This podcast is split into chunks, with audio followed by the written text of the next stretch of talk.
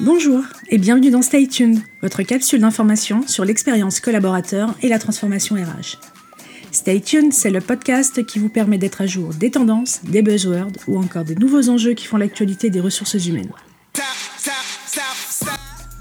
Je suis Séverine Loureiro, experte en expérience collaborateur, et je suis ravie d'être dans vos oreilles aujourd'hui pour ce quatrième épisode dans lequel je vais vous parler du retour de la revanche de la QVT.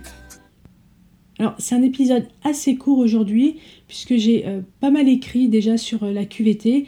Je vous invite d'ailleurs à consulter les articles qui sont euh, disponibles sur le net hein, si vous souhaitez approfondir mon propos d'aujourd'hui. Mais en même temps, je ne pouvais pas envisager de faire un podcast sur l'expérience collaborateur sans parler de QVT. Alors déjà tout de suite, je vous mets à l'aise, moi aussi je trouve que QVT ça fait old school comme, comme terme. Franchement, autant ne pas utiliser l'acronyme et dire qualité de vie au travail, ça fait un peu moins années 80. Bref, la qualité de vie au travail, c'est pas nouveau du tout.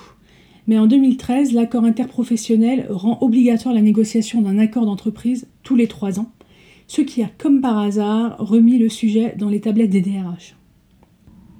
Et alors depuis, je trouve personnellement qu'il y a deux sortes d'entreprises.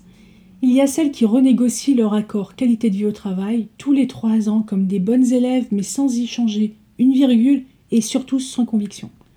Et puis il y a les entreprises qui ont compris que la qualité de vie au travail pouvait être un véritable levier pour leur attractivité, la fidélisation et la mobilisation des collaborateurs et qui s'investissent tous les trois ans dans une négo qui vraiment a du sens. Et quand on parle de QVT, moi j'aime bien rappeler les six facteurs clés qu'a défini l'ANACT. Alors l'ANACT, c'est l'Agence nationale d'amélioration des conditions de travail, et je vous conseille d'aller faire un tour sur leur site parce qu'ils sont euh, vraiment très productifs et ils font des guides et des articles qui sont vraiment très intéressants sur le sujet.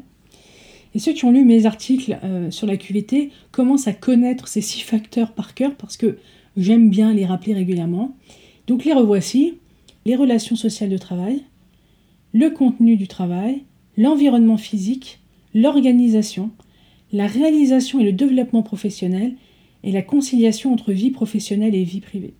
Voici les six facteurs clés qu'a défini l'ANACT pour la qualité de vie au travail. Et si j'aime bien rappeler ces six facteurs, c'est parce que je trouve qu'ils parlent d'eux-mêmes en fait, et qu'ils font taire sans appel ceux qui mélangent la QVT et le bonheur. Quand on parle de bonheur en entreprise, il faudrait en fait parler de qualité de vie au travail. Et alors par contre, on peut quand même reconnaître ça au bonheur au travail, c'est d'avoir ramené la QVT sur le devant de la scène.